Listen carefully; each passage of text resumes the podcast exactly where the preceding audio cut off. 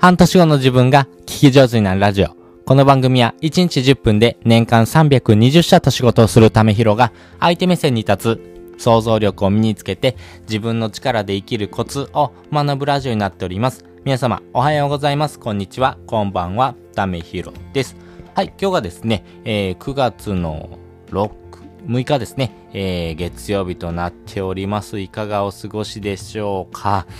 えー、ちょっとね、今日からですね、ちょっと冒頭の挨拶の中でですね、えー、ちょっと、まあ、スポンサーさんのお話をちょっとしたいなと思ってます。まあ、このですね、番組の中ではですね、スポンサーさんをですね、えー、募集をしておりまして、えー、今回ですね、えー、マルクーさんというふうですね、えスポンサーさんがですね、え、ついております。まあ、このスポンサーさんですね、あの、本当に、生態をですね、されてる方がですね、されてる、ショップなんですけども、このですね、整体、めちゃめちゃすごくてですね、えー、整体の内容がですね、えー、一つしかありません。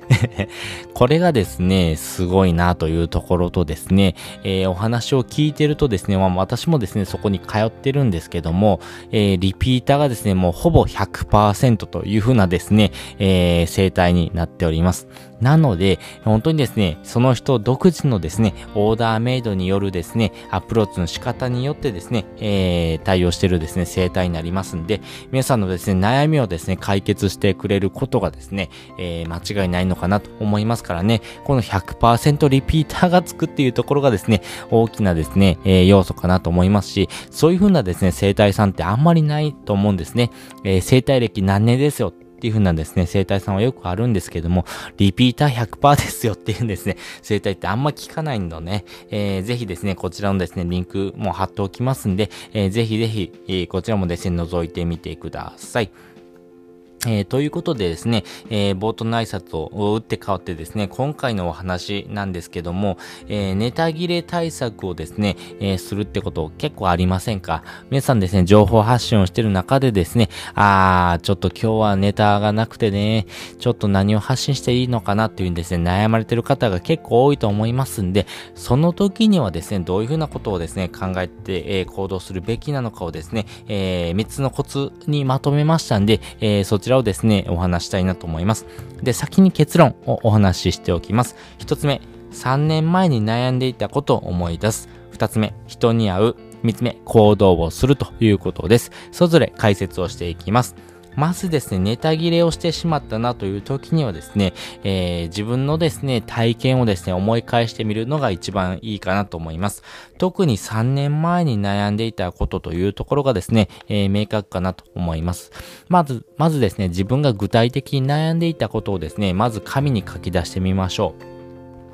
それによってですね、自分がですね、えー、どういうふうな行動をしたのか、それによってですね、今の自分がですね、それが解決していることがあればですね、えー、それをですね、重点的にですね、掘り下げてですね、発信をしていくというのが大事になっていきます。まあ、3年前の自分が悩んでいたことはですね、えー、そのところでつまずくっていうポイントがですね、結構あると思います。それをですね、えー、わかりやすく解説していく。要はですね、自分が悩んでいたこともですね、え、他の人も悩んでいることもですね、日本、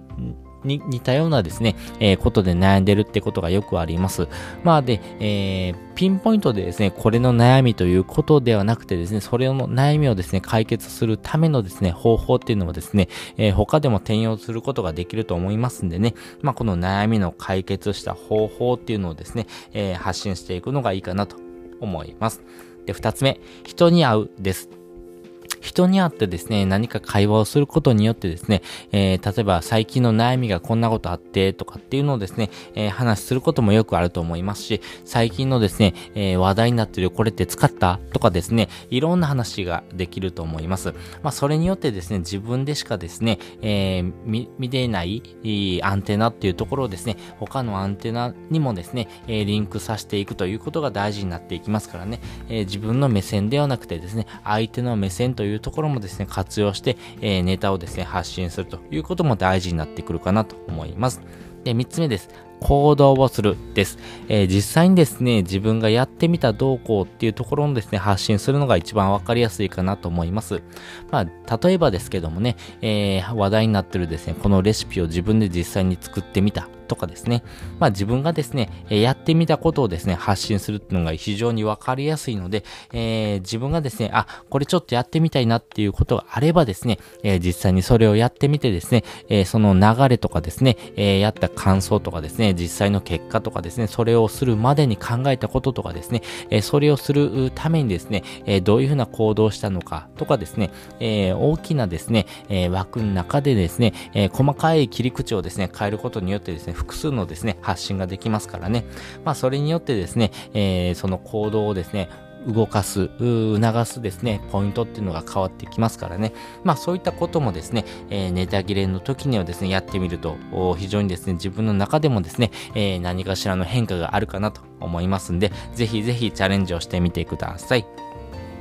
ということでですね、今回はですね、ネタ切れ対策3つのコツっていうのをですね、お話ししておきました。3年前に悩んでいたことを思い出す。そして人に会う。そして行動をするということです。で、本日のですね、合わせて聞きたいです。本日の合わせて聞きたいですね、書くことが考えることにつながる3つの理由っていうのをですね、お話ししております。まあ、このネタ切れというところはですね、えー、やっぱり自分で考えるというところがですね、やっぱり大事になっていきます。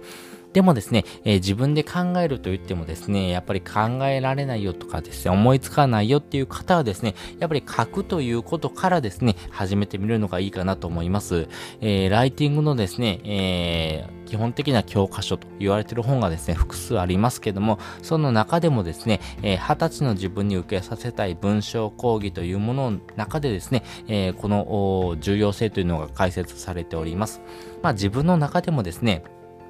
えー、考えていることをですね、えー、直接紙に書き出してみるとですね、えー、自分の悩みということがですね、え自分でも見ることができますからね、えそれをですね、見える化することによってですね、あ、自分ってこういうふうに考えてたんだとかですね、えあ、こういうふうな悩みがあったんだっていうことがですね、見えてくると思います。それによってですね、また複数のですね、え発想に、え転換していくということではですね、どんどんどんどん考えるということがですね、え進んでいきますんでね、まあ、考えることによってですね、自分分がネタ切れしてることをですね、思い返してみるということもですね、繋がっていくと思いますからね。なので、えー、まずは自分で書いてみるという行動、行動がですね、えー、自分の中でですね、大きなきっかけになるポイントになると思いますんで、ぜひぜひそういうこともですね、えー、チャレンジしてみたいなとかですね、まあそのですね、考えるコツっていうのをですね、学びたいなという方はですね、ぜひこちらのですね、放送もですね、え、合わせて聞いてみてください。で、えー、もう一つリンクを貼っておきました。これがですね、えー、自分の中でですね、えー、ライティングというところ、まあ文章をうまく書きたいなという方はですね、ぜひ読んでもらいたいなと思うですね、本がありまして、それがですね、人を操る禁断の文章術。これメンタリスト DAIGO さんの本になっております。まあ、このですね、文章をうまく書きたいなと思う人はですね、えー、結構こういう悩みってないですかと。いうことがありまして、例えばですね、えー、上手に文章を書きたいのになかなか思うようにですね、まとまらないとかですね、えー、自分でうまく書きたと思ったのに誰からも見られないとかですね、売り上げ上げるような文章を書きたいっていうようなですね、えー、悩みを持たれてる方、まあね、えー、こういうふうに思ってる方もですね、結構多いと思います。まあわかります。私もですね、この文章の書き方っていうのをですね、えー、一から学ぶということはですね、えー、ここ2、3年ぐらいですかね、で学んでみたんですけども、実際に学んでみてですね、えー、実際にそれを活用することによってですね、お金を稼ぐということもできてきました。まあ、それによってですね、ライティングというところ、そして、えー、文章を書くときのですね、コツっていうのがですね、非常にわかりやすくですね、えー、まとまっている本がですね、人を操る禁断の文章術になりますんで、ぜひですね、えー、そのような悩みを持たれている方はですね、これを読んでみるとですね、えー、その悩みを解決する方法がですね、実際に載ってるかもしれませんので、ぜひぜひそちらを読んでみてください。でですね、この人を操る禁断の文章術をですね、えー、無料で、えー、読む方法があります。それがですね、えー、Amazon Audible というものになっております。この Amazon Audible というものはですね、えー、無料でできるものになってまして、えー、かつですね、えー、忙しい方にはですね、うってつけのツールになっています。これどういうことかというとですね、えー、耳の時間をですね、えー、活用するということが、えー、最大のメリットです。あれそれどういうことというふうにね、悩まれた方はですね、えー、こちらを聞いてほしいんですけども、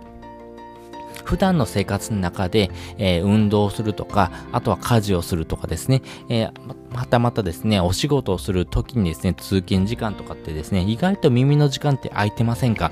そういう場面でですね、えー、この Amazon Audible というものを使ってみるとですね、耳でですね、朗読するというものになってますから、えー、受動的にですね、えー、学習することができます。それによってですね、本を買ってもですね、そのタイミングとですね、時間をですね、設けないとですね、え読書できないというふうに思ってた方はですね、えその隙間時間5分、10分でもいいので、えそのですね、文章をですね、え朗読してですね、学ぶということがですね、えできてきます。まあ、それによってですね、